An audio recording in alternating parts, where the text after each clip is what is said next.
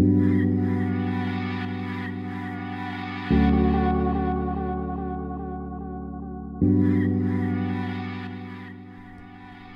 listening to the Sovereign Society podcast, a spiritual lifestyle sanctuary empowering you to honor the journey, trust the process, and radiate your radness. I'm your soul guide, Sabrina Riccio, Kundalini yoga teacher, spiritual mentor, and modern medicine woman who's on a mission to anchor in heaven on earth in this golden era. Join me every week where I gather some of my favorite spiritual leaders, goddesspreneurs, and changemakers for some authentic conversations about all things spirituality, wellness, what it takes to build your empire, and so much more.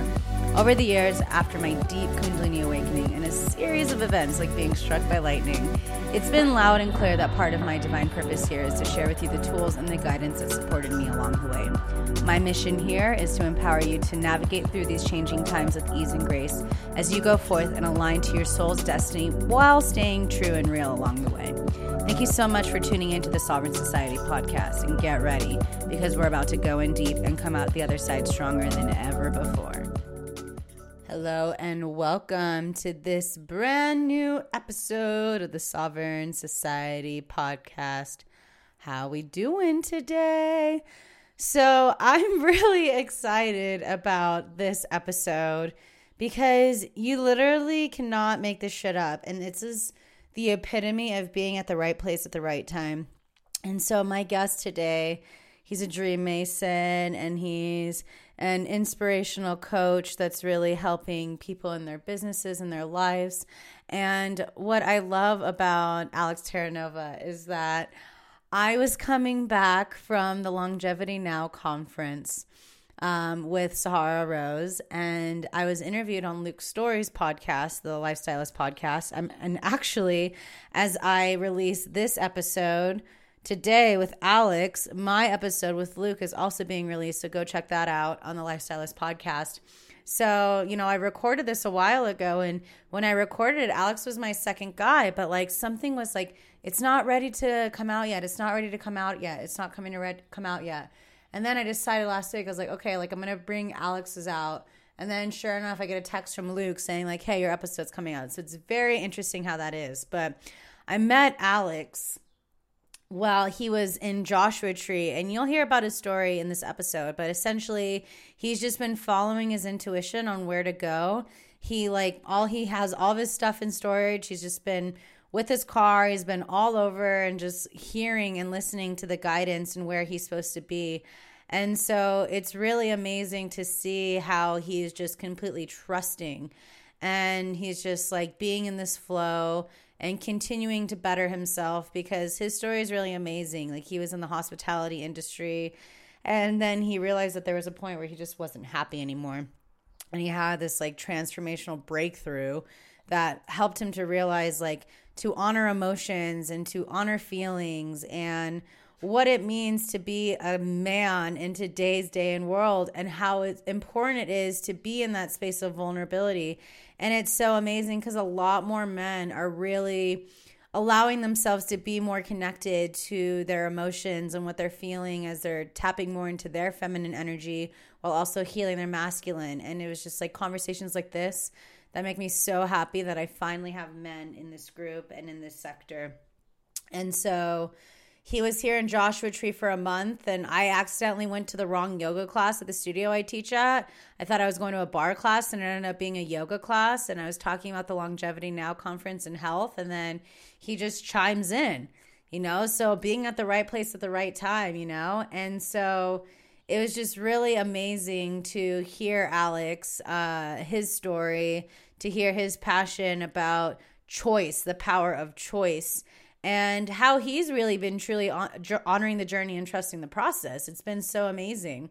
So, I'm really excited for you to check out this episode. And essentially, what we talk about here is his nomadic journey that led him to Joshua Tree, what it really takes to find the same people that are on your vibe and finding your people, what it means to heal the wounded masculine and feminine within, becoming awareness, becoming aware of our separateness the truth behind shame versus guilt and how we can start to begin to heal our intimacy issues.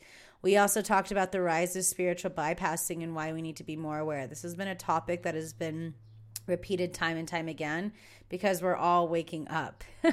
and so a lot of what we talked about too was about what we experience is simply our choice and the power behind our choice and what it means to be with your feelings, healing stigmas around therapy, um, and how women can begin to hold space for men. This is so massive. I love asking the men, like, how can women show up better for them? You know, it's such a powerful conversation, and it's so interesting to hear all these different perspectives. So I love that.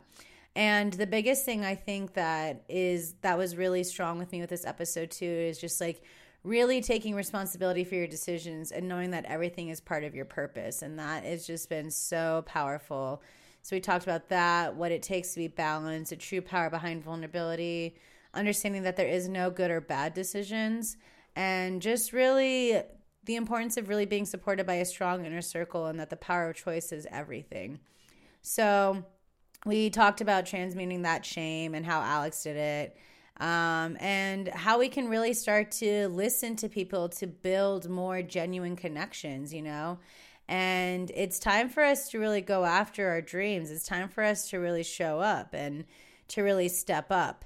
And so it's just really great to see hearing all these people's stories, you know, and hearing how where our how our experiences have shaped us into the person we are today and you know so with alex working with a lot of different various powerful and successful leaders and creators and innovators like he really helps people build their dream lives and i think it's so amazing that we're seeing more and more people really step up and recognizing that they are worthy of living the life far beyond their wildest dreams.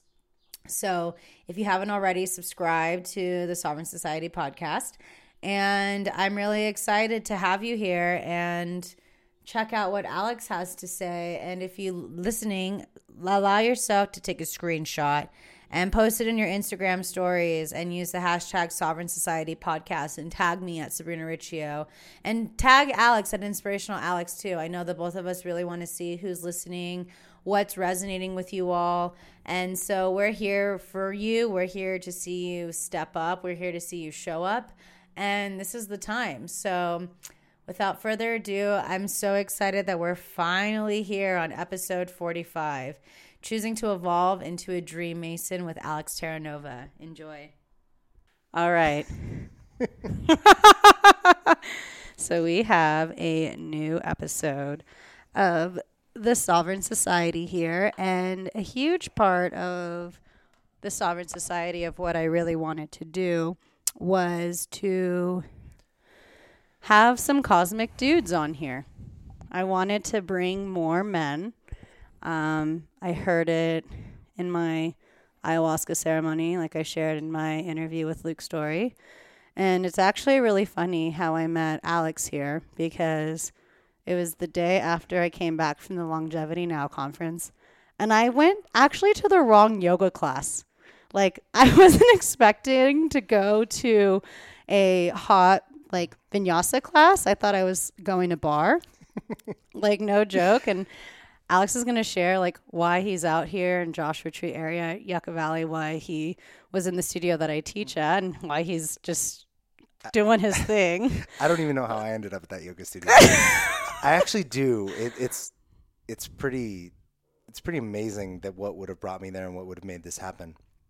So the the how I ended up there quickly was on that was on a Monday, I think. Yeah, it was Monday morning. Sunday, I was driving back. I rented a house in Landers for the whole month.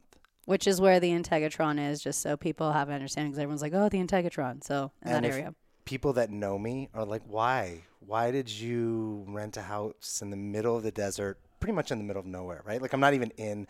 I'm outside of Joshua Tree, right? And I don't know the answer all I know, all I know is yes. about two months ago. Well, for the last eight months, I've basically been living in different cities. So I'm from LA originally. I lived in New York for the last like five years, and about eight months ago, I left New York. And that's a bigger story. But basically, when I left, I didn't know where to go. Like I knew I didn't want to be in New York, and I knew L- there wasn't really anything for me back in LA. But I didn't know where home. I knew I de- wanted to develop home here, but I didn't know where physical home would be. Yeah. And a friend of mine goes, "Come live with me in Colorado for a month." So I was like, "Okay." Or she said two weeks. And I was like, how about a month? and she went, okay. So I went and lived with her and her boyfriend in Colorado in this small ski town. And I ended up staying there for a month and a half, basically. And then I went to San Francisco and did a month in San Francisco with my two cousins. And ultimately, over the last eight months, months I've been in Steamboat Springs, Colorado, Ashland, Oregon, San Diego, LA, New York, Chicago. Um, I'm now in Joshua Tree. San Diego for a month is next month. Where in the world is Carmen Sandiego? It's this was actually not even a possible thing. I was so high maintenance the the life I used to live. I could not have done this with basically no, you know, a couple of suitcases, but Yeah. not really any of your stuff. But what got had us meet was on Sunday I was driving back to the house and I kind of didn't know what to do with myself. And so I stopped at a random store and then I stopped at another store and I stopped at uh, this store on I don't, what's that main street that goes out to The Landers? 60 Oh, the uh, Pioneer Town? No, it's Or I guess Warren- it's probably the sixth, the old lady road. Oh, Old Woman Springs. old woman. Springs. Yeah, yeah, yeah, yeah. And I stop at this store that is like a crystal store, Mo- Cedar. Mo- Cedar and Sage is the is yeah, our and yoga then there's studio. a mo- something Moon store out that way. oh, Moonwind. yeah. So I yeah, stop, so I my stop at- girls. so I stop at Moonwind. I'm like, there's something about it. I was like, I need to go in this store. And the woman working, we start talking. She actually lived in LA where I lived. Our time la- overlapped. We start connecting, sharing. She tells me that I have to go to Cedar and Sage. Like, I have to go to this yoga studio. So I did. I went the next day. I mean, it's. it's and the fact that I walked out and I was going to leave that. and you were talking about health, right? Like I walked out and you were talking about health, and I kind of just like I wanted to thank the owner, Her name's Sabrina too. Sabrina. Yeah, And Yeah. I wanted to just thank her because we had had a conversation. I just paused for a minute and listened. And I was like, wait, this is a conversation I want to be in. Like to me, that's the life I want to be living now: is find people that are on the same vibrational level. Totally. And the only way you do that is honestly to like hear conversations and step into them. yeah, yeah. Because I was talking, um, we were talking about like tomatoes and like what I was learning from the Longevity Now conference because I went with my good friend Sahara, and then I was on Luke Storey's podcast, and so I was just like on cloud twelve because I was like, oh yes, it's sometimes it's hard being out here, and I'm sure you're experiencing. Yes, there is a level of consciousness here, but there's a lot to navigate through out here too. Because like with me, I'm I my roots are so in the desert, but also very San Diego, and so like to have like I cried at the beach, like literally. Uh, the day, like two days before I saw you, I was just like, "Oh my god, what am I doing in the desert?" Because I just bought this house in April. But again, there's no accidents as to why we're here. And then come to find, you have a podcast.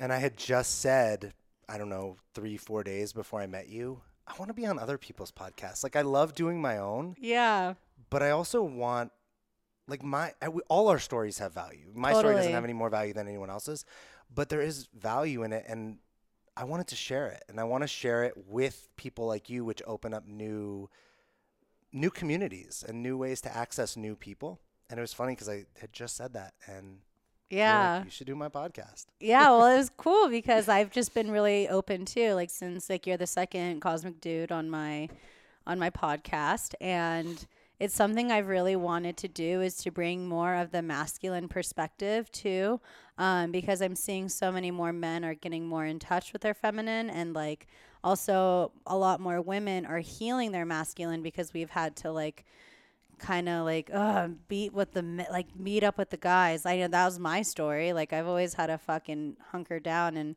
be one with all the dudes and then I completely like disassociated my feminine. So which is why I was so focused on like the sovereign goddess was because I needed to go forth and like really own more of that. But now it's like finding that balance again and finding that balance of the yin and yang as a Kundalini yoga teacher and just as the overall unity consciousness of this like 5D, where it's like, you know, holding a space where men can like express their emotions and women can also like be in a space where they can be super strong and having that sacred container to allow the flow to come through. Yeah, and what I'm seeing for myself, and I, I can see it in others, but really for me is it's not just the wounded it's all wounded. Like Yeah, we're all for sure. we're all wounded. My masculine is wounded. My feminine is wounded. And for men that are listening to this that don't like they have a feminine. Like we have we all have a divine masculine and feminine. Mm-hmm. And I'm really right now I love that I'm out here because so I was in Oregon in February. And Oregon I spent the month in actually learning how to feel. I spent almost the mm. whole month in like in an emotional breakdown of tears and like what am I doing and what's my purpose and why and this is all pointless and I suck and and I'm holding space for my clients and all these things but I'm in the midst of the Your messy breakthrough. yeah and I didn't know how to feel like I had no thankfully I have a million powerful women that support me and my coach is a powerful man who was like dude just feel like don't fix it just be in it Mm-hmm. and I think I had the breakthroughs of feeling, which then let me be here, which I have it is re- about rebuilding back up. And I didn't realize I'm actually saying that for the first time, but the whole time I've been here, I've been like hustling, and I'm noticing. And what's showed up recently is my masculine is super wounded, and my feminine is also really wounded. And these are not things we look at. Like, especially as men, we don't look at this stuff. Mm-hmm. You're no basketball coach was ever like, let's look at your feelings. Nobody, yeah, nobody no. Well, because they were told not to either, and this is why we're dealing with the society that we are with a lot of wounded men. Is because you know big boys don't cry or like man up or even big girls don't cry. It was just always about like shaming feelings and like not being able to honor what's actually going on. It's more about like putting on the facade but kind of masking down and that's where the addiction goes up. That's where like all of these other self woundings happen um, more disassociating with life you know? I know for me that's was my sabbatical thing was like i was so ashamed for what i was feeling for so long because like i was like oh my god no one understands what's going on in my fucking head right now but like i had to be able to be in a space where i can like reach out and share and so that's a huge part of why I also want to bring men to like bring more men to share and to just really open up and to let men know like you are safe to share and you are safe to feel and you are honored exactly as you are. That's been the huge like a huge motivation for me with this is just to let the my brothers know like hey, you are beautiful as you are. You are enough and let's all work together to heal and transmute because I don't like I've said many times before I don't believe the future is female. If anything that is just going to bring the pendulum to the opposite side of the direction, I believe that the future is all inclusive and for it to be all inclusive, we have to work on balancing that masculine and feminine within because that is how we create a unity consciousness. It's like not us versus them, it's us and them. well, the separate is the whole issue, Yeah. right? So whether it be separate male women or separate black white or separate Yeah. countries or cities or whatever, it's all about separate. And I think the, The separate division. hmm goes all the way back to our childhood in we're set we become separate from ourselves Mm-hmm. so then if i'm separate from me how could i ever be one with you or even connect with you in a way that would have me so exposed that we could really connect like the intimacy the vulnerability Mm-hmm. and i think for men you know unfortunately in the world we live in women have so there's so much trauma. And men do too. But a lot of men don't it's not the same. Mm-hmm. you know it's just Do you feel like men are just like kind of ignoring it or just like naive to it or? Well i think it's a both. So Mm-hmm. if we look at just like sexual trauma more women have sexual trauma than men now it's that you- we're aware of because a lot of men Totally. yeah And I think they say that like, hey, one out of three women or one out of 4 and it's Mm-hmm. like one out of six men. That's what we know of. Yeah. So let's just say it's like, cut that in half. So it's like one out of every two women, and let's just say it's one out of every three or four men. The thing is, we have trauma even if we didn't have trauma. Mm-hmm. That's the thing I'm getting really present to is I don't have trauma. Like I don't. Nothing happened to me when I was a kid that you'd go, oh my God, like he, he has work to do. But everything that happened to you when you were a kid actually gives you work to do because our minds aren't formed. Mm-hmm. So when we're kids, we don't know how to process anything. Nothing makes sense, right? So one of my favorite examples is if I was sitting in a room and my parents were fighting, and I'm four years old or five years old. I don't actually understand that my parents have bills and obligations and all these other things, or they have their own problems. Mm-hmm. It's only me. So they're fighting because of me, because I'm bad or I did something wrong. Now, mm-hmm. when you look at, we were talking about shame before we started this, and one of the things I learned recently about shame is so shame is I am bad, guilt is I did a bad thing. Now, if I'm sitting in a room as a little kid and I'm thinking my parents are fighting about me, I am bad. Not I did a bad thing. Like it's internalized. So the the breakthrough I recently just had is like I have shame too. And the fact that I thought I didn't have shame was actually just another way I kept myself separate. Like, oh no, all of those people have shame, but not me. Mm-hmm. But mine just doesn't. It just looks different. Mine is is crafted from my own story, which is essentially that I wasn't heard. And when you think about parents, like, of course, parents don't listen to a seven year old. When a seven year old's like, I don't want to do this or I want to do that, what parent would be like, Of course, we'll listen to you? They don't know. And so parents do. I have great parents, and they were amazing when I was a kid, and they're amazing now. But they did what they thought was right, which mm-hmm. sometimes have them not listen to me. Mm-hmm. Well, that had me go, I wasn't heard or seen. Mm-hmm. And so now, as a grown up, I have intimacy issues because intimacy requires I be seen, like fully seen. That's not a good idea. That's not safe. It didn't work when I was a kid. Why would I do it now? Mm-hmm. So, how do coaches and men like you how are we able how are they able to like you know stand up and like support because i feel like you know, if you're you are definitely not the only guy that is feeling this way. You know, and I feel like it's so interesting because yeah, you're a couple years older than me, but the truth is is that like our generation, like I feel like we are really like doing the fucking work. Like we are really doing the work so that it doesn't get brought to the next generations. You know I, what I mean? I think the generation before us did the work to make therapy acceptable. Totally. And my mom's a therapist. Therapy's great. And I actually think the next level, and this is a completely personal thing, is actually something different because therapy for me often is like going back into the past. Mm-hmm. Yeah, and totally. I think from a spiritual perspective, I'm all about like time isn't re- like this is all a construct and mm-hmm. made up and we actually want to move be in the present. Mm-hmm. So I think our where we're at is more is it is something completely new. We're we're trying to make be okay in where we are mm-hmm. and not necessarily go to the future and not go to the past, but actually be okay right here. Yeah, it's no future tripping, right? Mm-hmm. And not allowing that past to like continue to bleed into the future, but it's not but yeah. not spiritual bypassing either. Yeah, which is which is a very I was a friend said to me this morning, she was like, It's such a West Coast thing.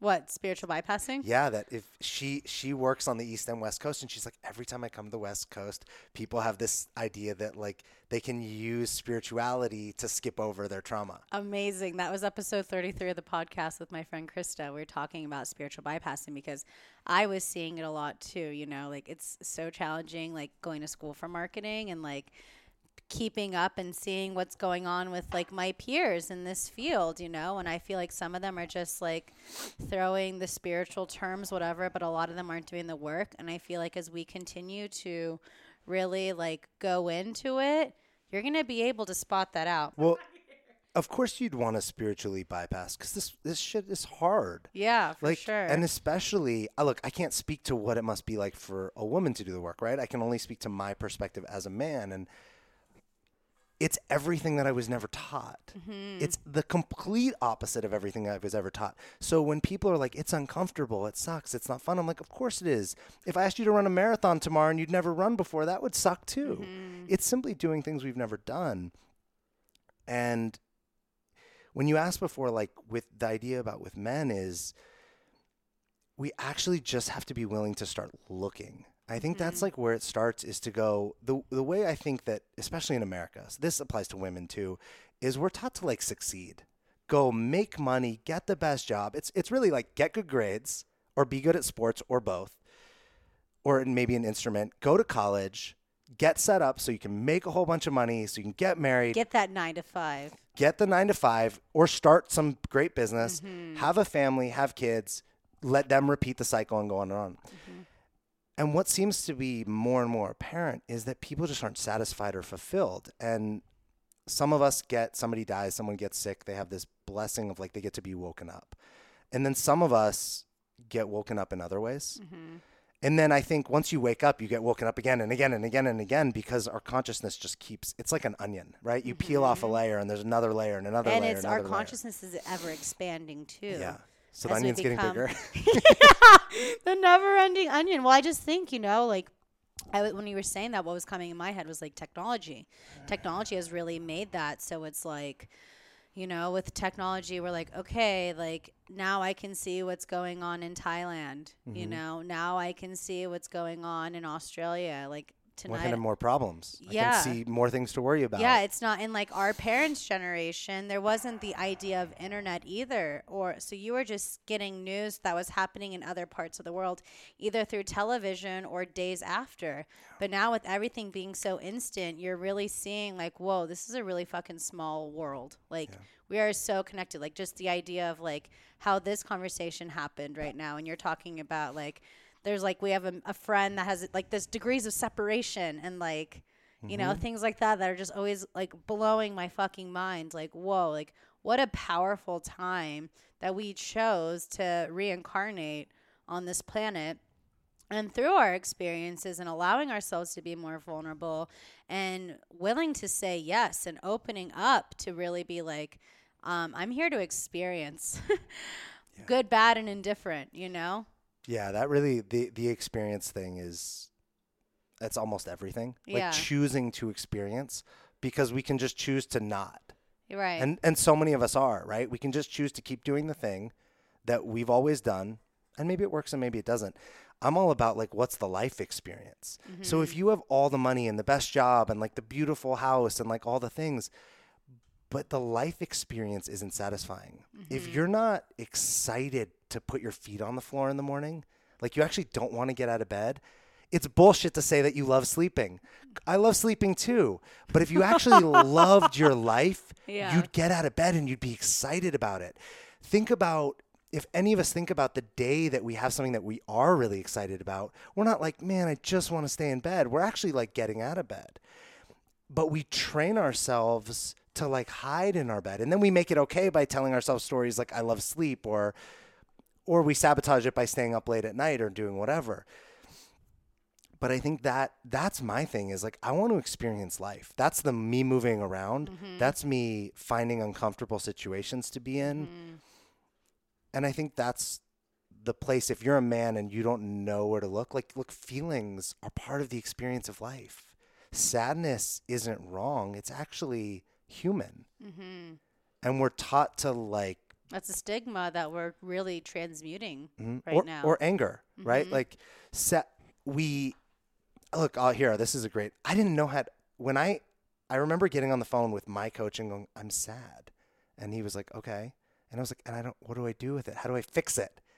And he was like what do you how do i fix this? How do I, no i think my word because i knew i didn't want to fix something was like how do i heal it? Uh. And he was like why do you have to do anything with it and i'm so happy that i have a like a man that's powerful that can hold the space for me and I went, "What do you like? What do you mean? I, if it's if I'm sad, I gotta heal it or fix it." And he was like, "What if it was just being with it, just letting yourself let it pass through you? Because there's actually something on the other side." Mm-hmm.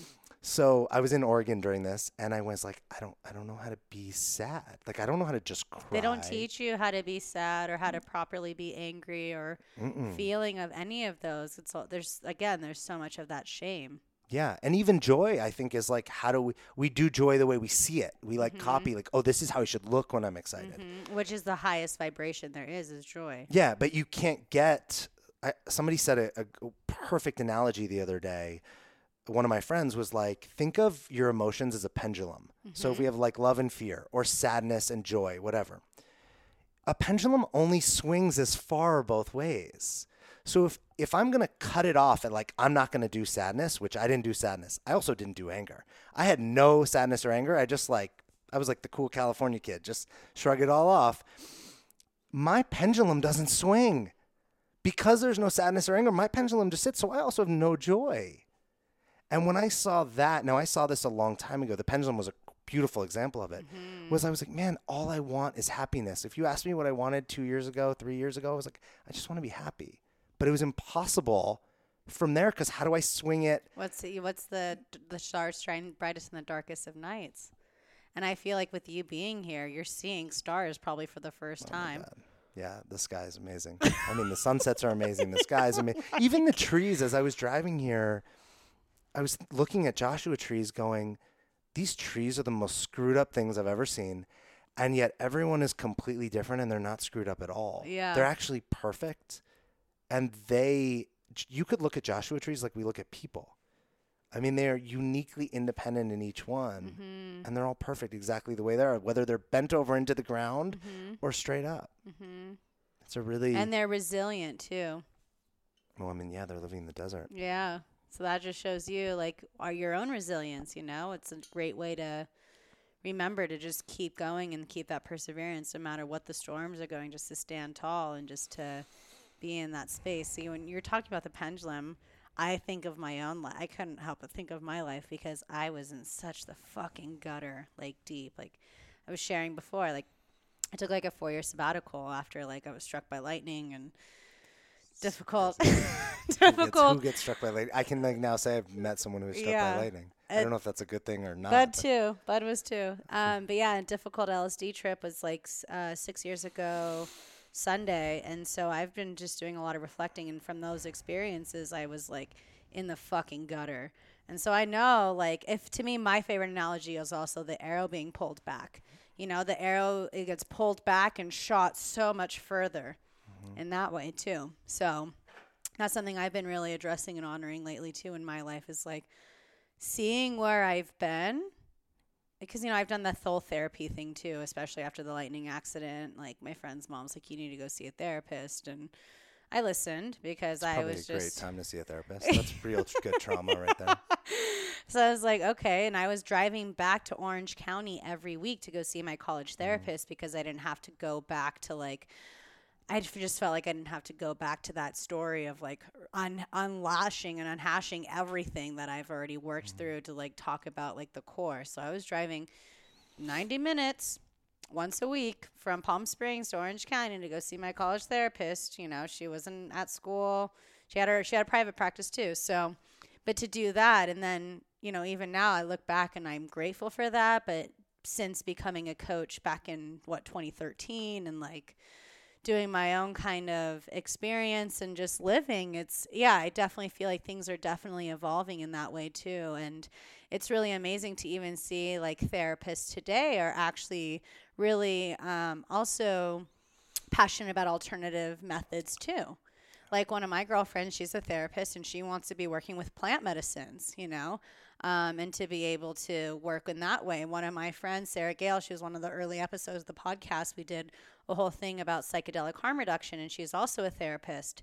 Um, so I do feel like, you know, there are also alternatives that are kind of happening around therapy too. But I think that's the other thing we have to really um, heal is the stigma around that shame of going to therapy you know and so to hear more people talk about it and more people be like you know what like i, I had to go through that yeah. and i'm glad i did but i definitely understand what you're talking about like having to rehash everything rather than like moving forward and, and it, and it, look, it depends on the person, right? right. I, one of the things I love about the world we're in right now is it. I don't care if you're into like a motivational speaker, you want to have a coach, you want to have a therapist, you go to a the, somebody to meditate with, whatever. Mm-hmm.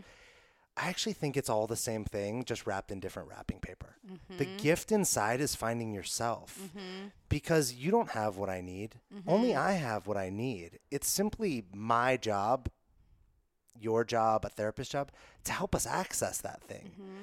If hold space and yeah, if you mm-hmm. sit with me and I tell you what your life path is, I'm full of shit. Like, mm-hmm. like there's people that will do that, right?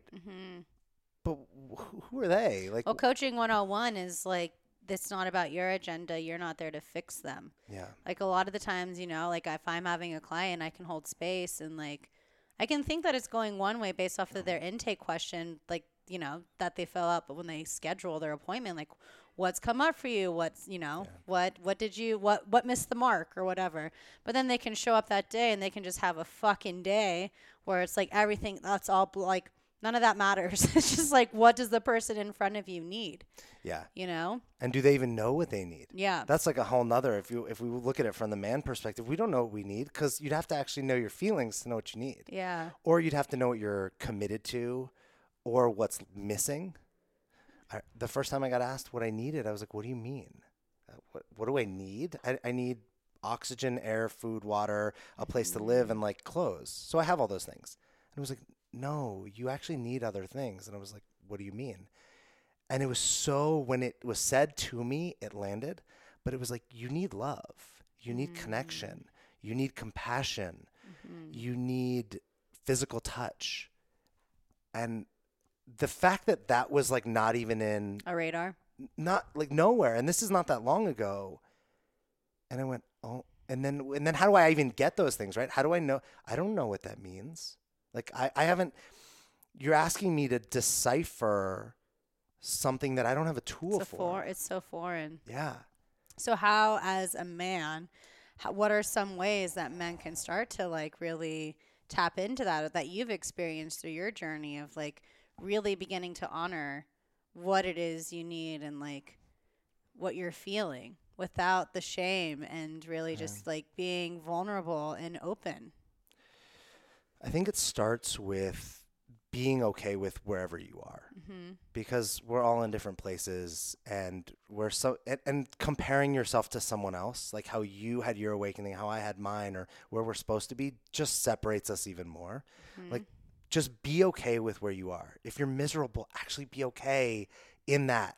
Be okay in your sadness. Be okay in your anger. Be okay in the job you don't like. Mm-hmm. But actually just be there. And I think, but also taking the steps to better yourself, not yeah. wallowing. Yeah. I mean, like, yeah. you got, I, I have to be okay where I am to actually, like, I actually have it's to. acceptance. Yes. yes. And I have to see it before I can do anything with mm-hmm. it, right? I can't change something I don't know that's going on. Mm-hmm. So that and then to me it's always noticing next like what's actually happening and as a man we pa- push things off to go to the next thing so it's make more money get the next girl get the next object the next paycheck whatever it's actually slowing that down so whether that be sometimes i think like practicing for meditation is a great way to just to slow your mind and there's a billion apps like people don't need this is not rocket science like with an iPhone, there's a million ways to meditate. Yeah. So, but actually getting present to what's going on for you. So if I'm sad, mm-hmm. if I mm-hmm. feel something that feels like sadness, what's actually happening? If I feel something that feels like anger, what's actually happening? And I think the place to look is fear and love. I love because it's easy. There's only two things, right? Those are the extreme mm-hmm. emotions. If I'm afraid of something or if I'm angry at something, where is that coming from? Can I identify it on that scale? Is it the fear or love side? And ultimately, just noticing that is a great place to start. Because mm-hmm. then I can go, oh, I notice it's fear. I'm angry at that guy that hit on my girlfriend at the bar because my girlfriend might leave me mm-hmm. or because I might have to go get in a fight, which could lead to trouble. Whatever it is, mm-hmm. that's all fear based, right? So if I actually said, okay, if I wanted to come from love, how might I respond? That's a huge step. Yeah. But just having the conversation with yourself moves us a little forward. You might not be able to, you're likely not going to go all the way to love from fear in one step. But maybe you could That's go. That's the miracle is that shift, and it takes time. Yeah. I mean, look, it could happen in one shot, right? Mm-hmm. It could also happen in feeling the feeling and just letting it be. Like because I'm angry, I don't actually have to do we're taught like, okay, I'm angry. So I need to go hit a punching bag, go hit someone else, go yell and scream. I could actually just sit here and be angry and feel that and that's super uncomfortable. Nobody wants that. Mm-hmm. Or the mm-hmm. sadness. When I that experience of me being sad, I'd never seen the show This Is Us. But oh. I, but everyone says the show makes you cry, right? So I knew I had to practice being sad. So I literally turned on the TV and started watching the episodes. I was bawling. The next morning, the the friend who was living with me in Oregon, I came downstairs and she's like, "How are you?" And I was like, "I think I cried myself to sleep. Like I think I cried for like three hours." but I needed some. I needed like almost an like a reassurance, like a push kind of thing, sh- right? I needed something to help me do it. Like I mm-hmm. couldn't get there myself mm-hmm. simply because I didn't know how. And now Ooh, yeah. you practice and things become easier. So with anger, sadness, practice feeling it. Notice where you're stopping on that pendulum. Like I got really clear like I'm not happy. I'm also not angry or sad. That's kind of weird. How am, how have I just muted all my emotions? And it's all from this place of trying to keep like this to be somebody who I wasn't. Mm-hmm. That's so beautiful. Thanks. Thank you for sharing. Ah, I love that. So, as you know, as as a woman, of course, we want the men in our lives to like start to share more of that and to not be ashamed of you know s- saying like I don't know how to get there. I don't know what that looks like. I don't know what that is. What are some ways that you feel as as a woman as a as a man telling a woman or sharing with a woman what is a way that more women can hold space for that because i know a lot of the people that are listening here most likely have may have a significant other may not but they want to hold space for their man too because um, or their woman whatever it's same same a lot of people are just afraid to really be vulnerable and really share and really just be authentic with how they're feeling, what they're feeling, and know that it's okay to feel what they feel. So, how would you say, from a male's perspective, what is a way that women can hold space for these men without demasculinizing them? Yeah, it's tough because I think first off, you for most for the average man, Mm-hmm. I think you have to think that like this is literally like asking him to speak a foreign language. Totally. You wouldn't walk up to your dude and be like, "Hey, speak Chinese." Yeah. There, and then if you were like, "Come on, what's wrong with you? Why are you not speaking Chinese?" Like, of course, this would erupt into something. And and look, as men, we do our version of this with women, right? We're just not on the same, not just men and women, but like with each other as human beings, whether it's man, man, woman, woman. We're just not on the same page. I think the best place to start is compassion. To actually try to hear people more, like less telling what people to do, or let, and actually just try to hear somebody more. And from that place, trying to get them wherever they are and not make it wrong. And this is tough because we all we're programmed to judge. We are literally programmed from birth to to judge each other, which is just another way we separate ourselves. So to to listen more um and that might mean like actually respecting somebody's not wanting to. Because if I don't want to talk about my feelings and you're like, "Come on, I know this isn't easy." Alex, share with me. Come on, do it. Yeah. yeah, it's not it's it's not going to happen. Um and so the person actually has to want to, right? So if, if if you're a woman and you're with a man who doesn't want to share, you can't make him. Right. What you can do is actually have compassion for the fact that he's either likely so scared, has so much sadness, fear, shame. There's something there that y- that he likely isn't might not even be present to. But from compassion, how what might you do? Because we don't get to change each other. Uh, Uh, one of my favorite things when I do relationship coaching is, and relationship could be romantic or work related, mm-hmm. is if you and I just to say each human being equals a one in our in our automatic autopilot state. So the way you go out in the world on autopilot, which we all do all the time, right? Nobody's thinking about most of the things. You're a one.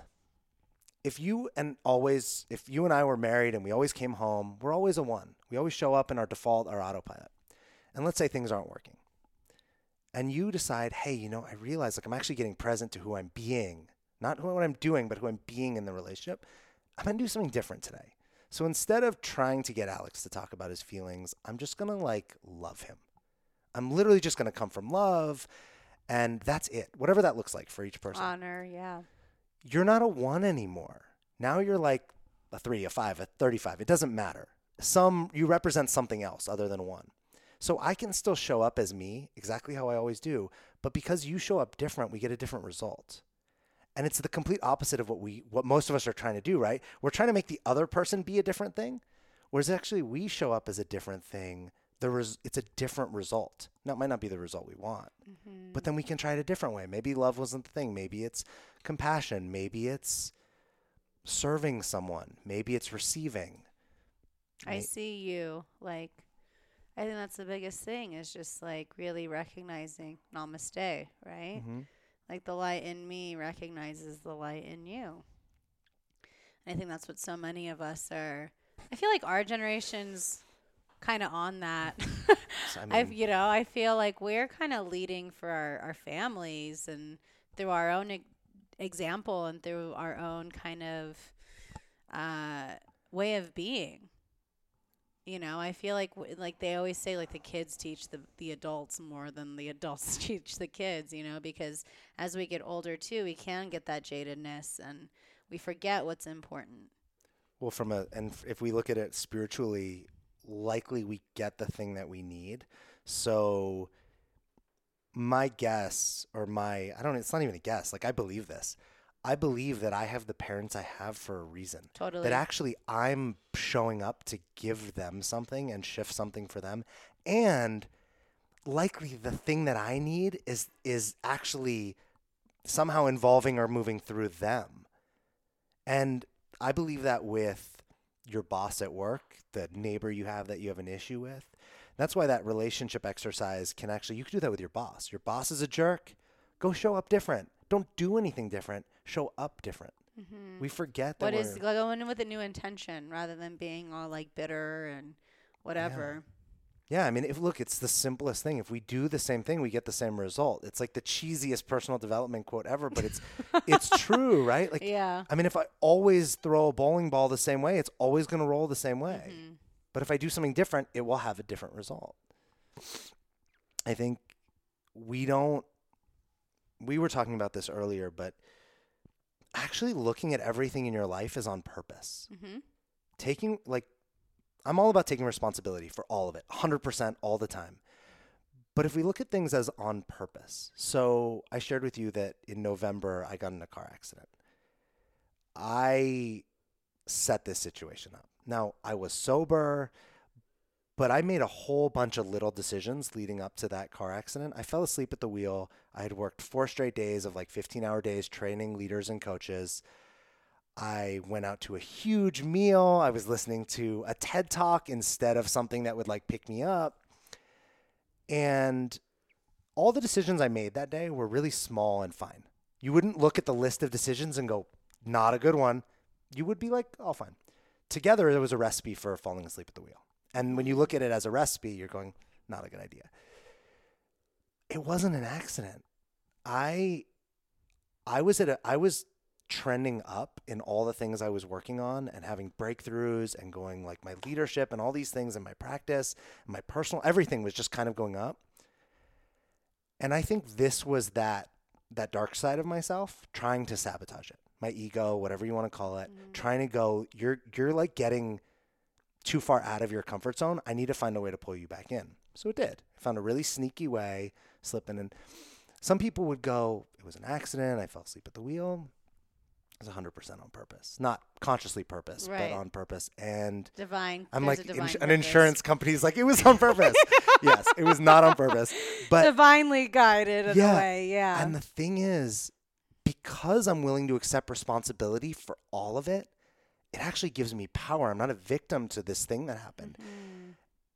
And the gold that came on the other side was for the first time in my whole life in 36 I was 35 35 it was before my 36th birthday. For the first time in my whole life I realized I was important and I mattered because in I mean I totaled a car on the 405 freeway between San Diego and LA. I had to jump out of the car, run across the freeway. And the people who showed up for me after that, my family, my friends, colleagues, and the love that I got showered in. First of all, I couldn't be with it. Like I was so uncomfortable with how much people loved me and cared. I know that feeling. Yeah. but the the that impact of holy shit, I matter. Like I actually matter. If I was gone, all these people would have been impacted hmm in ways that like I'm not even. People cried. Like, was, why? I'm, I'm like, why are you crying for me? What did I? You, we don't even realize the impact that we have. Mhm. Totally. That's where I feel like because we play small and we're like, oh, the who am I's. Yeah. You know? So then when you decided like to start this whole DreamMason business that you have and your podcasts and everything, what has been the driving force of that through this experience and through the way like everything up until now? Um so this all started I mean, it really I, we could go back probably it probably started at the beginning right? Right. But the real shift i was in costa rica uh, it'll be four years in december. And i was with my family and i was living in new york at the time i was running a restaurant group. And on paper i was checking all the boxes. I had an amazing girlfriend that was doing amazing things in her life i have a beautiful family who are supportive and loving I had great relationships with friends. My I had a great job in New York. I like literally you could just check the boxes of he's doing a good job in life. But I knew there was something off. Like I knew there was something missing and I didn't know what it was. I just felt it here. Like I wasn't satisfied. I wasn't fulfilled and I thought like the next drink or the next toy that I bought or the next vacation was going to be the thing or more money. Like, oh, well when I get to this much then I'll none of that shit mattered. And I'm sitting in Costa Rica with my family and my cousin who is a I want to call her a spiritual shaman. She's kind of that person that's always been around that is to me before my transformation was always like teasing her and making fun of her. yeah. She was having her own spiritual experience in, in Costa Rica and she leaves the table and she comes back and asks us all what we're grateful for. And when it got to me, so in the past, that question, when my mom would ask it at Thanksgivings or whatnot, it was like followed by a series of dick jokes and like super inappropriateness because I couldn't be with that. But this time it got to me and I literally fell apart. I started bawling. I could not speak. If you looked around the table, it was wide eyed and slack jawed. Um, my girlfriend at the time, I don't know that she ever, like, the look on her face was like, who is this guy? Like, what just happened? And I don't, in the moment, like, it felt like I say that like life punched me in the face. Mm. I'm blessed in the sense that I don't have something some crazy event like the car mm-hmm. accident happened later but prior to that like I don't have some crazy event in my life. I actually have a life that I get to really choose and be grateful for. And in that moment I think life gave me an opportunity to go it doesn't have to go like this anymore. And I actually think life does that for all of us all the time. We're just not mm. looking or we're not open. And in that, I remember going, it's going to be different. Like I said to her, when we go back to New York, it's going to be different. I didn't know what that meant. In hindsight, I know that I was grateful for nothing. I had everything that, like, what, 99% of the world wants, and was grateful for none of it. And I went back to New York and I quit watching sports. I was like a sports junkie. I stopped going to bars every night. I slightly adjusted my, my diet. I was already kind of pretty healthy in the in the coming months I started doing yoga instead of going to the gym. Like I literally just did anything that was different from what I was doing because I just got that hey, if I do what I'm doing, I'm going to keep creating what I'm creating. So I just flipped everything upside down. I started reading instead of, you know, uh, watching TV. I started being positive on purpose, bullshitting it, faking it so much so because I just knew that it was different, right? Yeah. And like people can say, well, that's crazy, you faked it. But I actually became, I started to believe, first of all, it was more fun. Mm-hmm. Finding being positive is actually a lot more fun. So even Isn't if it was lighter, even if it was fake, even if it was fake, it felt better. So who cares? Yeah. And it became easier and became more natural. But ultimately, the you know and then i found coaching and whatnot and the thing about it's funny because then it happened again where i was like i'm not a life coach what the hell is a life coach like that's the dumbest name ever who am i to coach other people on their life like i think i got that right up front that that's not my job mm. and i was sitting around and i was like what's actually missing for me and what do i and and this term dream mason showed up for me and i went that's the thing that's missing, at least for me and what I see in the world, is we've forgotten how to dream. And the people that are out there dreaming are the ones that we all hold up on on pedestals. The Richard Branson, the Elon Musks, mm-hmm. the what, however you view them, like they're dreamers. And the difference between them and us is they're they have a vulnerability to dream because there's risk in dreaming. You might not get it. You might get made fun of. You might fall on your face. You it might end in utter disaster. But it actually requires us to be vulnerable. It requires us to have courage and be brave to put it out there. And I realized like that was so being able to dream again was a thing. And then you don't get to sit on your couch and like law of attraction your dreams. Like that's a piece of a bigger puzzle, but I don't get to just sit and like not take action. Yeah, I don't get to sit and namaste my way to greatness. Like it's not just not a thing. And that's the Mason part. And it yeah. was like, hey, you got to be vulnerable enough to be able to dream and then brave enough to actually start putting blocks and pieces together. And I don't actually think I'm a dream mason. Like it's not my job. Well, I am, but it's not my job to like make your dreams. It's actually that I am one of billions of dream masons. And then my vision is to actually let other people embrace their inner dream mason so they can build their dreams. Mm-hmm. But it starts with I mean, you can't do this work unless you're willing to be fall in love with yourself first of all. Trust yourself, have faith in something other than you. I don't care if it's like a little green goblin outside the house, but you, there's got to be something other than just me and my two hands. Because if I don't have faith in something else, I can't have faith in you. I can't have faith in anything. And I think for men specifically, because women embrace this a little more than men, we have to get to a point where we realize that our vulnerability is what actually makes us our what actually empowers our masculinity. We're only actually a strong, powerful man if we're actually able to be vulnerable. Woo! Yeah, brother. It's scary. It's like I'm like scared saying it. Like I, I have like a visceral. I'm like sweating. It's because it's everything the opposite of what we're taught, right? Like mm-hmm. men are supposed to if you, I, I heard a one of we all Brene Brown, right, master of vulnerability or shame, and and yeah, she said this thing that was I thought a great example of this for men.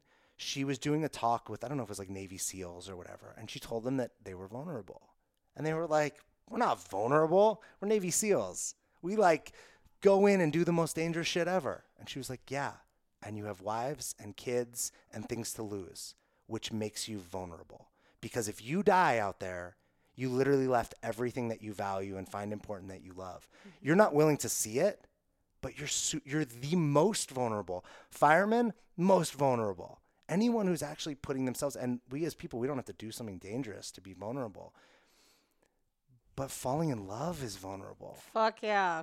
Like you literally are saying, if you really want to do it, if you actually really want to play that pendulum thing, if you want to love all the way to the end, then you're actually putting your heartbreak on the other end because someone's going to die, someone's going to get sick, something's going to happen at some point that's going to literally crush your heart. Mm-hmm. It's inevitable.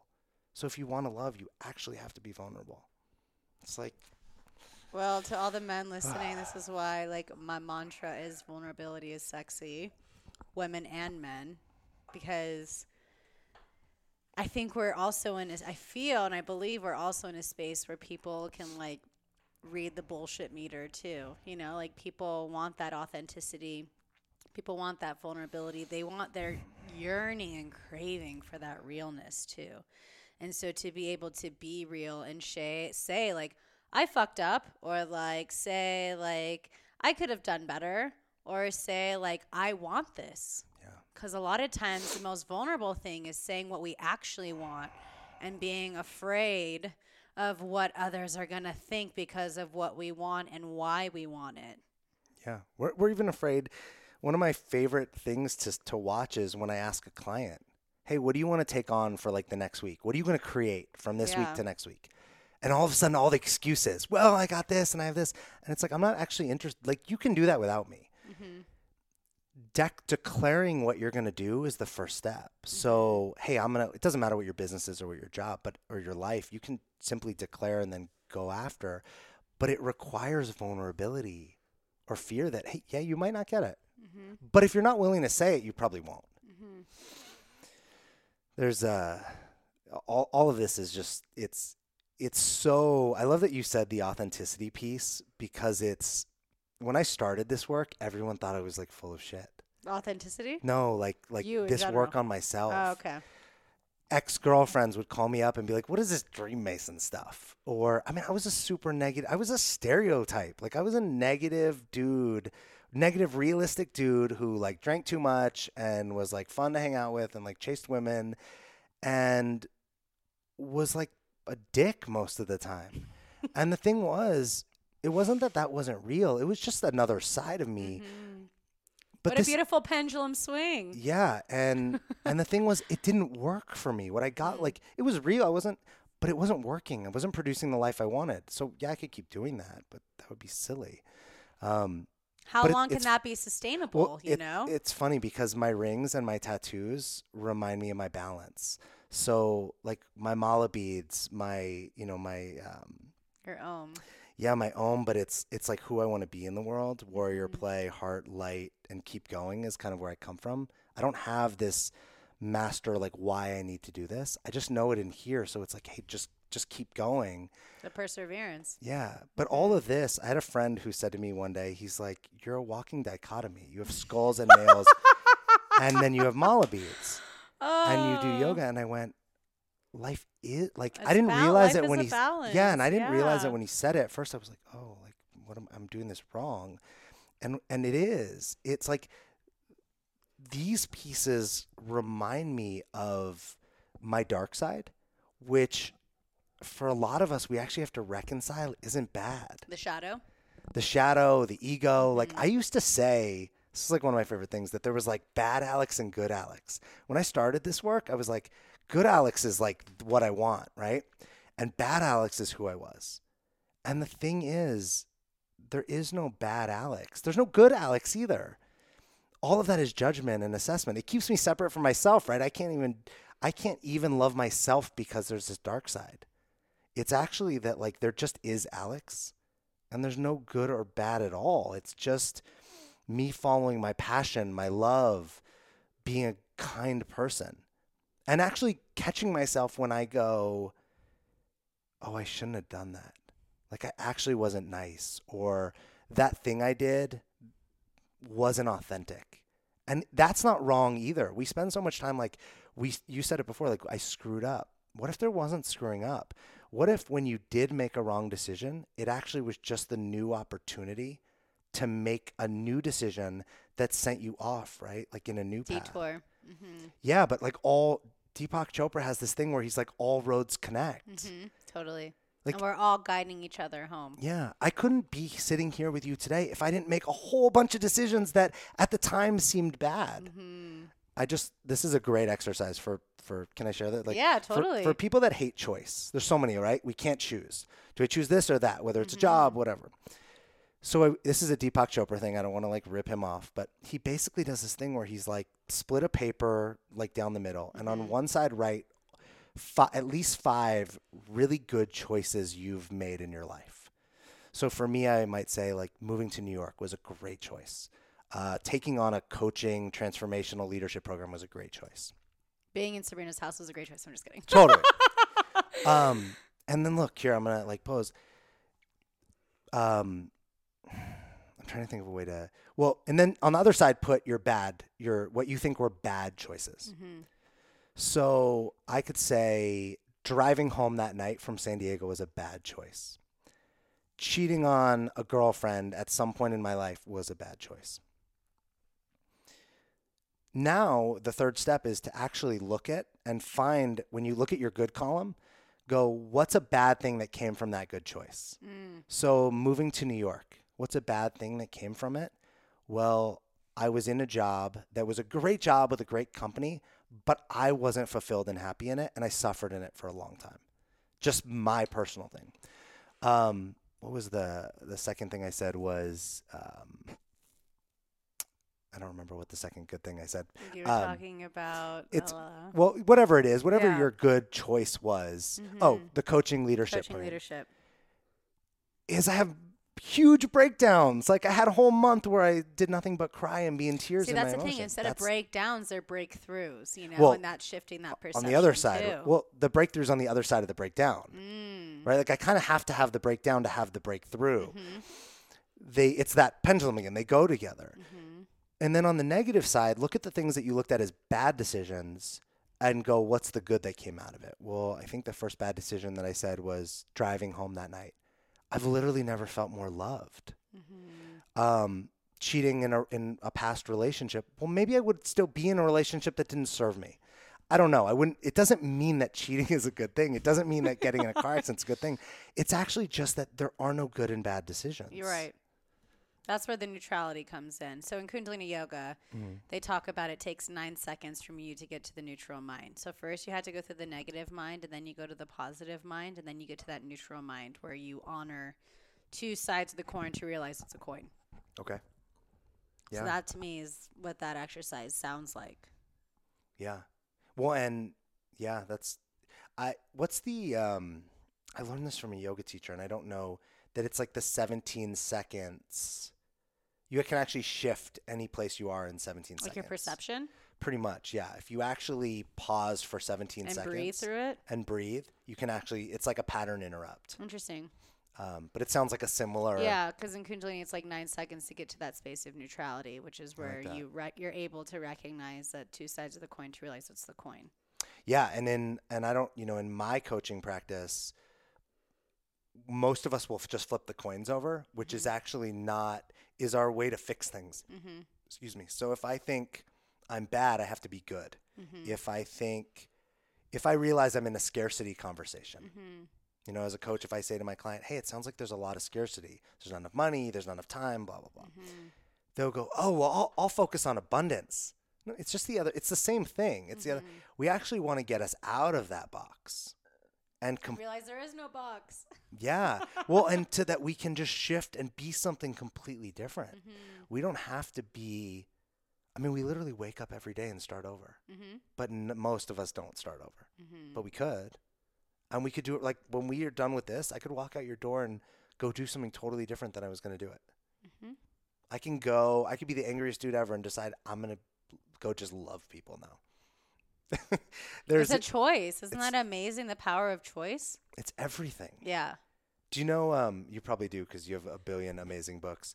Um, what's the Viktor Frankl?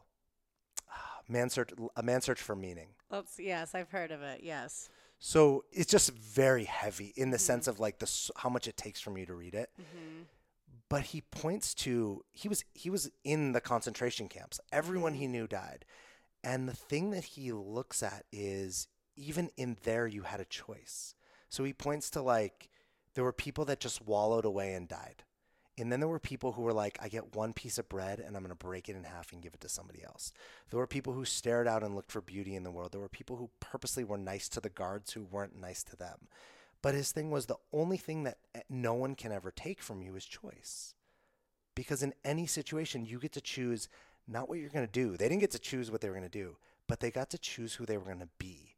And his essentially assessment or, or what he analyzed from this experience was the people that survived were actually people that chose to look for the beauty or the good or the love because if they weren't they were dying just way faster mm-hmm. they were contributing to their own essentially death but it's we're not, we're not. That's the second time I've heard that book in a podcast. That was the, like when I was with my my interview with Luke yeah. Storey. That he was the, that was the book he brought up, and I was like, I almost was a Holocaust studies minor when I was in school. So talk about fucking parallels and like confirmation. Yeah. You know that looking for confirmation and things like that. That you're on the right path and you're you're in that flow. And it just yeah. With the choices too that you make. Choices everything. Mm-hmm. Because in every given moment, forget about the choice. Most people hear choice and they think like I have to do things, right? Mm-hmm. So I hear this a lot where somebody's like, I have no options or I have no choices. Mm-hmm. You have a billion options and choices. Mm-hmm. Now, there might not be things you can actually do. There might not be doing choices based on like. Si- but it's also in, intuitive choices and like what's resonating. Mm-hmm. I had an experience in Oregon after the eclipse, there was an opportunity for me to have a reunion with someone. And I just had to walk away. Like, I just knew it wasn't the right time. And I got lost in the middle of the fucking forest because my GPS, I was by myself. my phone wasn't working. So I was like using a Garmin. It's having me going fucking off roading. Mm-hmm. And like, I'm like, this is definitely not where I parked my car. Like, I'm like, thank God I have a Subaru that I can like off road and trek But what I heard from my what I heard from my guides was that if I didn't listen to my intuition, and if I just jumped it without and I jumped on it without the reason or without the knowing of what needed to happen, I would have risked not being able to have kids in the future. Like something very serious. I'm very connected with my guides mm-hmm. because I did the right choice. But if I were to choose the the quote unquote wrong choice or the choice that I my intuition was telling me not to do, if I didn't listen to that intuition, I would have like set myself up for a lot more disasters down the way too. So I think connecting more with our intuition too is a huge part of that choice. Well, my guess too is your intuition would have showed up again. Yeah. Like it, w- it wasn't like you got one shot with it. Yeah. It would have, yeah, maybe there would have been some negatives and likely there would have been positives mm-hmm. and you would have had another choice. That's mm-hmm. the thing, the beautiful thing about choices. I get to keep doing it until I'm dead. And when we, like, whatever that energetic experience looks like, but I get to keep choosing. And mm-hmm. the, the doing is one side of it, right? I get to choose whether I'm going to get up and go to work. That's like the bare minimum of choosing. We think that's choice. That's the littlest you can do oh, is, totally. is choose the human doing. Oh, like what am I going to wear today? yeah. the biggest piece of choice is who you're going to be or how you're going to show up. So I've been using this a lot lately. Like we forget we're human beings. And it's just, we don't even think about this in our culture that, yeah, I choose to go to work. Who am I going to be when I get there? Am I going to be a leader? Am I going to be a follower? Am I going to be grumpy? Am I going to be mm-hmm. angry? Am I going to be authentic? Am I going to be, you know, sad? Am I going to be um, the universe? Am I going to be ener- It doesn't actually matter, but that's, that's the choice. Those are the choices. Mm-hmm. And the thing is, I can say, hey, I'm going to go to work today and I'm going to be play. I'm going to show up all day from play. And let's say I get to work and it doesn't work. I don't know what that would mean, right? Like, I can choose again. Okay, now I'm going to be empathy and I'm going to do that for a little while. Mm-hmm. But you actually have to stop and actually be with you to have that conversation. Which is, uh, again, a foreign concept for so up until recently that people are really having to love themselves and honor themselves and just be present and. Yeah, because who wants to be with themselves? Because the voice in their head is probably the meanest person they've ever totally. met. Totally. If your voice in your head is not mean, every day you should wake up and be grateful. like that should be the thing that you're like, I'm so grateful that I have the I best have, life. I have like I look. It's about conquering that, you know, that inner critic, that inner mean girl. Mm-hmm. And it's it's look it, and also mean boy, and also yeah. loving it because it's actually there to protect us. Mm-hmm. It's actually trying to keep us safe. Mm-hmm. Unfortunately, it doesn't act. It's not actually aware of what safety isn't what we want. And look, if we were growing up or living in a war torn country or you were born or you were in a situation like slavery or the Holocaust, mm-hmm. this is a different conversation. You know, I wouldn't walk into like Skid Row in LA and start talking like this. Mm-hmm. That's they don't have their basic needs met. It's not that's not okay. But the people I'm talking to, people that are you're talking to, the people that are listening to this on an iPhone likely or some other are not having that conversation. Like our, our most of our basic needs are met. So we actually can have a conversation to up, up level to hold space for everyone else to rise up. Yeah. Yeah, I love that. Mm, I just want to like feel in that. That's like been the intention with this podcast. I'm sure you feel it too. Is just to connect with like-minded people like myself to hold space and to let others know, like, hey, like you got this. Like there are no limits, you know, and there are people like you and myself that are here to support you don't have to do this alone. And we get it too. Yeah. Like I'm not. I have. I, you know, I, I think like we were kind of talking. I have so many people around me that hold me up. Somebody today, somebody this weekend said, I was the universe. They were like, and it really landed. They were like, you're everywhere all the time, and you're everywhere for so many people. And I was talking to somebody else today, and I and I said to them, I was like, they were there. I said, you know, if I'm the universe, you were that little cat in Men in Black who had the universe hanging on the necklace because you hold me. Oh, I love that. And the thing is, there's like 50 people that hold me now. Mm. But I chose that, right? Like, I actually had to be willing to walk into some super scary dark cave of looking at my life and looking at myself and actually being willing to hear people mm-hmm. and hear reflections and, and have breakdowns and be scared and be vulnerable and like look at shame to actually have these people around me. And that takes courage. It, and it choice. Craziness. Sometimes I'm like, what the fuck am I doing? Look, if, if yeah. I know. I hear you, and I. It's so interesting. So many of my friends that are conscious, they're just keep telling me like, I'm dropping people left and right, and there's no. It's no nothing personally. It's just. I know with me, I'm in a space if I don't feel supported by the people in my life, or if I don't feel like I can really support them in a way, may you be blessed. Like there's a quote I live by that everything happens for a reason, for a season, or for a lifetime. And they say like Saturn has like seven year cycles, and like they say if a relationship doesn't last, platonic or or romantic, mm-hmm. if it doesn't last seven years, really, then it's not. Mm. It won't last. That that's part of that season. Sure. Because you know there's a lot of changes that happen and it's just really like and not feeling sad about that either. It's just like blessing it up and just realizing that this is the cycle of life. This is it. Yeah. We make it mean a lot. Have you read oneness by rasha? No.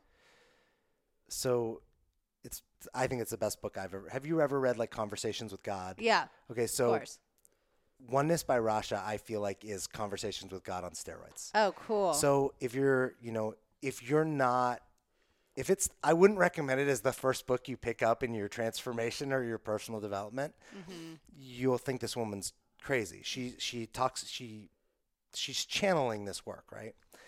And it just it's the level of vibration and consciousness is is ridiculously high. Um, there's pages that you literally will read over and over and over again because they They're don't so make sense. Yeah.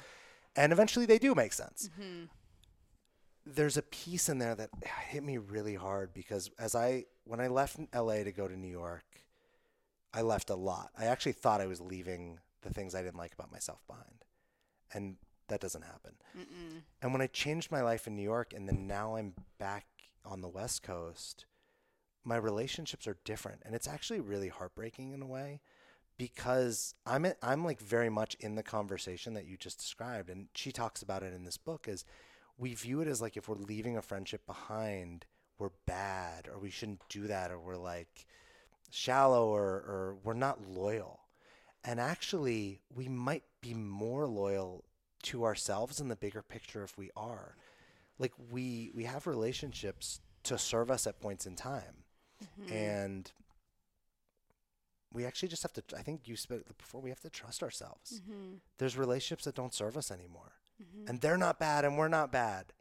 It just doesn't serve whatever our bigger purpose is. And that's where you bless up and you just say, you know, yeah. may you be blessed and thank you for what you've taught me and what I may have taught you. And, and it's I okay think that's that's okay. Yeah, it's yeah. okay to honor that.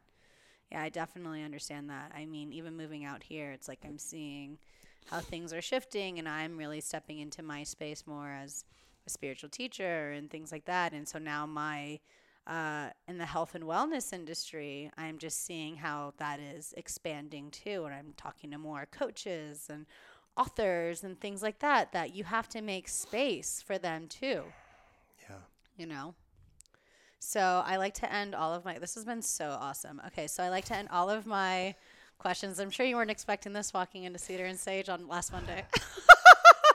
I wasn't, but I'm like, it's again, it's that like, it's great. It's yeah. what, it's actually what I wanted, and this conversation is exactly what I wanted. I mean, not just for me, but you know, I like I trust that there's somebody that takes that needs that, it. There's somebody that needs it, and it's yeah. not. Yeah, they'll get whatever they get. Totally. There's something there. Okay, so this is my lightning round. Okay. Go figure, right? Okay, so what would you say is your spirit animal? Oh man, a shark. A shark. I've never been asked that, but if I have to choose a shark, why? Because they keep going. They don't. They like literally just keep. They never stop moving. Mm. Yes. Okay, what would you say are some of your favorite deities or gods and goddesses that are really supporting you? Hmm. Oh wow, I don't even know if I know enough about that. Well, um, in general, like well, what would you say? Well, yeah. what I joke.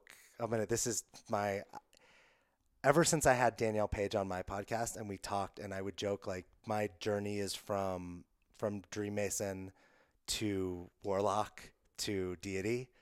Um, I, I, I don't know. I don't know the answer because I don't know. But I think what I love is, I I love the old Greek gods. Mm-hmm. I just think they're there's something cool about them. And the funny thing is, I was just doing this project at a um, a church for people that are retired and don't have money. So this this church like supports and takes care of them, and they were talking about how they put things that they need at the foot of one of the saints. Mm-hmm. And I was like, how is this different from Greek? God, like, same, this, same, same, same, thing. same. Yeah, totally. So I'm all about like I'm very fascinated. I just watched Troy on Netflix. I'm like very fascinated by the way we relate to like the old gods. I just think there's mm-hmm. something very cool about so it. So which one would you say? Knowing all the Greek mythology, because those are still so, gods and yeah, and I don't I don't know it enough. I think it would be what's um. I feel like it would have to be what's the ocean? Um, who's the god of the ocean? Um, like uh, Zeus. No, Zeus, no, Zeus is like is a king. Yeah, it, I forget who the. I'm. It's I'm just I'm not the the and the reason I would say it is because I think the ocean perfectly reflects the balance of human beings. Like it flows mm-hmm. in, it mm-hmm. flows out, and that's everything in life. There's the it's it represents the ebb and flow. Yeah, like a like a Triton kind of. Yeah, I can't think of. I can't think right now either. Yeah, but people know. People know who. We're not shaming ourselves for it. and and I don't have to be on the ocean anytime yeah. soon, so I'm, I'm all right. So all the ocean yeah. gods, we love you still. Yeah. Um, okay, so what would you tell younger Alex today? Oh man. Um, I think I would tell younger Alex that the, he's not broken. Mm-hmm. Like if he could actually, if he could hear me, he can because he's here. Yeah, I would tell him he's not actually broken, and he doesn't have to create like this this I call it fictional authenticity. Like I, he doesn't have to create this. I love that story. It's he doesn't. Yeah, I don't have to create this fake story to be safe. Like I'm actually fine exactly the way I am. Mm, I love that. What's the one single piece of advice you've heard that has resonated with you mm. so hmm. strongly? I mean, I'm just coming off so much good stuff, but the one single piece. Like the most profound. Oh man. Um God, there's so much. We're like inundated. I'm abundance. I, no, I think I think it's got to be the choice thing. That mm-hmm. when my coach put the concept of like choice is the biggest thing that we have that actually I'm 100% responsible for everything in my life and that it's up to me to actually be choosing powerfully all the time and create what I want. I think that's because I think if you can have, if you have that, anything's actually possible. Yes. Well, I think those would be the. Okay, so then with having said that, what's the one piece of advice you would share? It's got to be self love. It's got to be that, like, if you actually can fall in love with yourself, anything's possible. So all your goals, all your things, if you don't love yourself, it doesn't matter. Mm-hmm. You will ultimately always have to do more. But if you fall in love with yourself, whether it's first or in the process, then you'll have everything and create everything you want. Mm, I love that. Okay, so the last question is where could we find more of you? um, well, you I love Instagram. It's just my I I lose myself in it. I love creating things to put on there. Uh, so inspirational Alex is and my, all the links are in the show notes below. And then I'm really available in the sense of not like like I like I love this. I'm so this is like I sleep breathe there when I turn it off I shut it all down but this is me like all the time and so if you go to like if you went to the thedreammason.com you can get to the DreamMason podcast from there. But if anybody reaches out to me for anything, I would talk to them. And it's not like, hey, here's an invoice and a bill. Like I'll have a conversation with anyone for anything. And if there's if we're meant to work together, great. If we're not, that's okay too. Like we can just have that conversation. So thedreammason.com, you can my phone number's on there. So I mean it is it's on He's the website. available. I am available. yeah. Awesome. Yeah. Well, thank you so much for coming to my house and thank you. And for doing this, yeah, talk about just I I'm telling you ever since I really said like, you know what, I'm bringing men on, like it, it just it had, that was a choice that felt so right. Like I felt like I've been doing this podcast for a while and there was just a part that felt like I was missing something because I do love healing the hearing the male perspective and healing the male perspective too because for our society to continue to move forward there has to be that balance and to allow men to feel safe to express and have women heal their own inner masculine and just rising up together. So I just want to say thank you so much for taking the time to chat. That was amazing. And I can't wait to hear more from you. And maybe someday I'll be on the DreamMason podcast, you know, just planting that seed there. Anytime. We yeah. just flip role reversal. Yeah, right? I'm like totally done with it. Yeah. No, it's perfect. Awesome. Yeah. Well, thank, thank, you. Thank you. Um, I'm, I'm, I'm, I'm grateful for the space that, that you created that would actually let me be open, be vulnerable, be real. So thank you for that. Uh, thank you, brother. Yeah, you know, one of my mantras is be real, be authentic. So, yes, and we're doing it. We're changing the world. So, thank you again. And thank you, everyone, for listening. And we'll see you soon. Take care. I mean, come on. How amazing was that episode? It was so fun to have Alex at my house and just have that serendipitous flow. And that's what so many of us are doing, so many of us are yearning for. And for him to be able to come forth and share his story of his perseverance and his willingness to choose that this is his reality and he's creating the life that he's always wanted. Ah, such an inspiration. Go check out Alex. Go check out the DreamMason podcast. I'm going to be in an upcoming episode. Very excited about that, but it's just been so cool to see how he's just trusting. And so, if there's anything you get from this episode, is that you just continue to trust, trust, trust. Trust in yourself, trust your intuition, trust that you're exactly where you need to be, that everything is perfect, that all is unfolding exactly as it should and you'll be able to really actualize your dreams. So, thank you again, Alex. If you loved this episode, don't forget to subscribe. And if you have a minute, leave a review on iTunes. I'm really excited because now I'm also on Spotify here at the Sovereign Society podcast. And it's so, uh, it's just been so fun. I've been creating a lot more playlists and stuff that I'm also sharing, um, as well as having the podcast through Spotify and SoundCloud and iTunes and Google Play, and just more opportunities for this message and this medicine to be shared.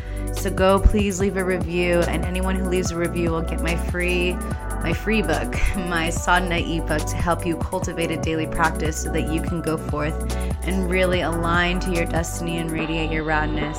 So don't forget to follow me on Instagram at Sabrina Riccio. Send me a screenshot. I love to see who's watching and listening time and time again. So send me a screenshot, put it in your stories, use the hashtag Sovereign Society podcast, tag me at Sabrina Riccio and you'll be featured on my Instagram. And I'm just so beyond stoked to have you here and to be continuing to share these powerful messages. And like I said, I'm just so grateful that I have men on this podcast now because there is an important, it's really important for us to hear both sides and to be able to support each other on this journey. So, thanks again for tuning in. I'm so excited to be here with you, and I'm looking forward to seeing how this episode resonated with you. So, thanks. Share with your friends. Keep showing up, and I just want you to go out there and radiate your radness. Have a beautiful rest of your time. Take care. Satnam.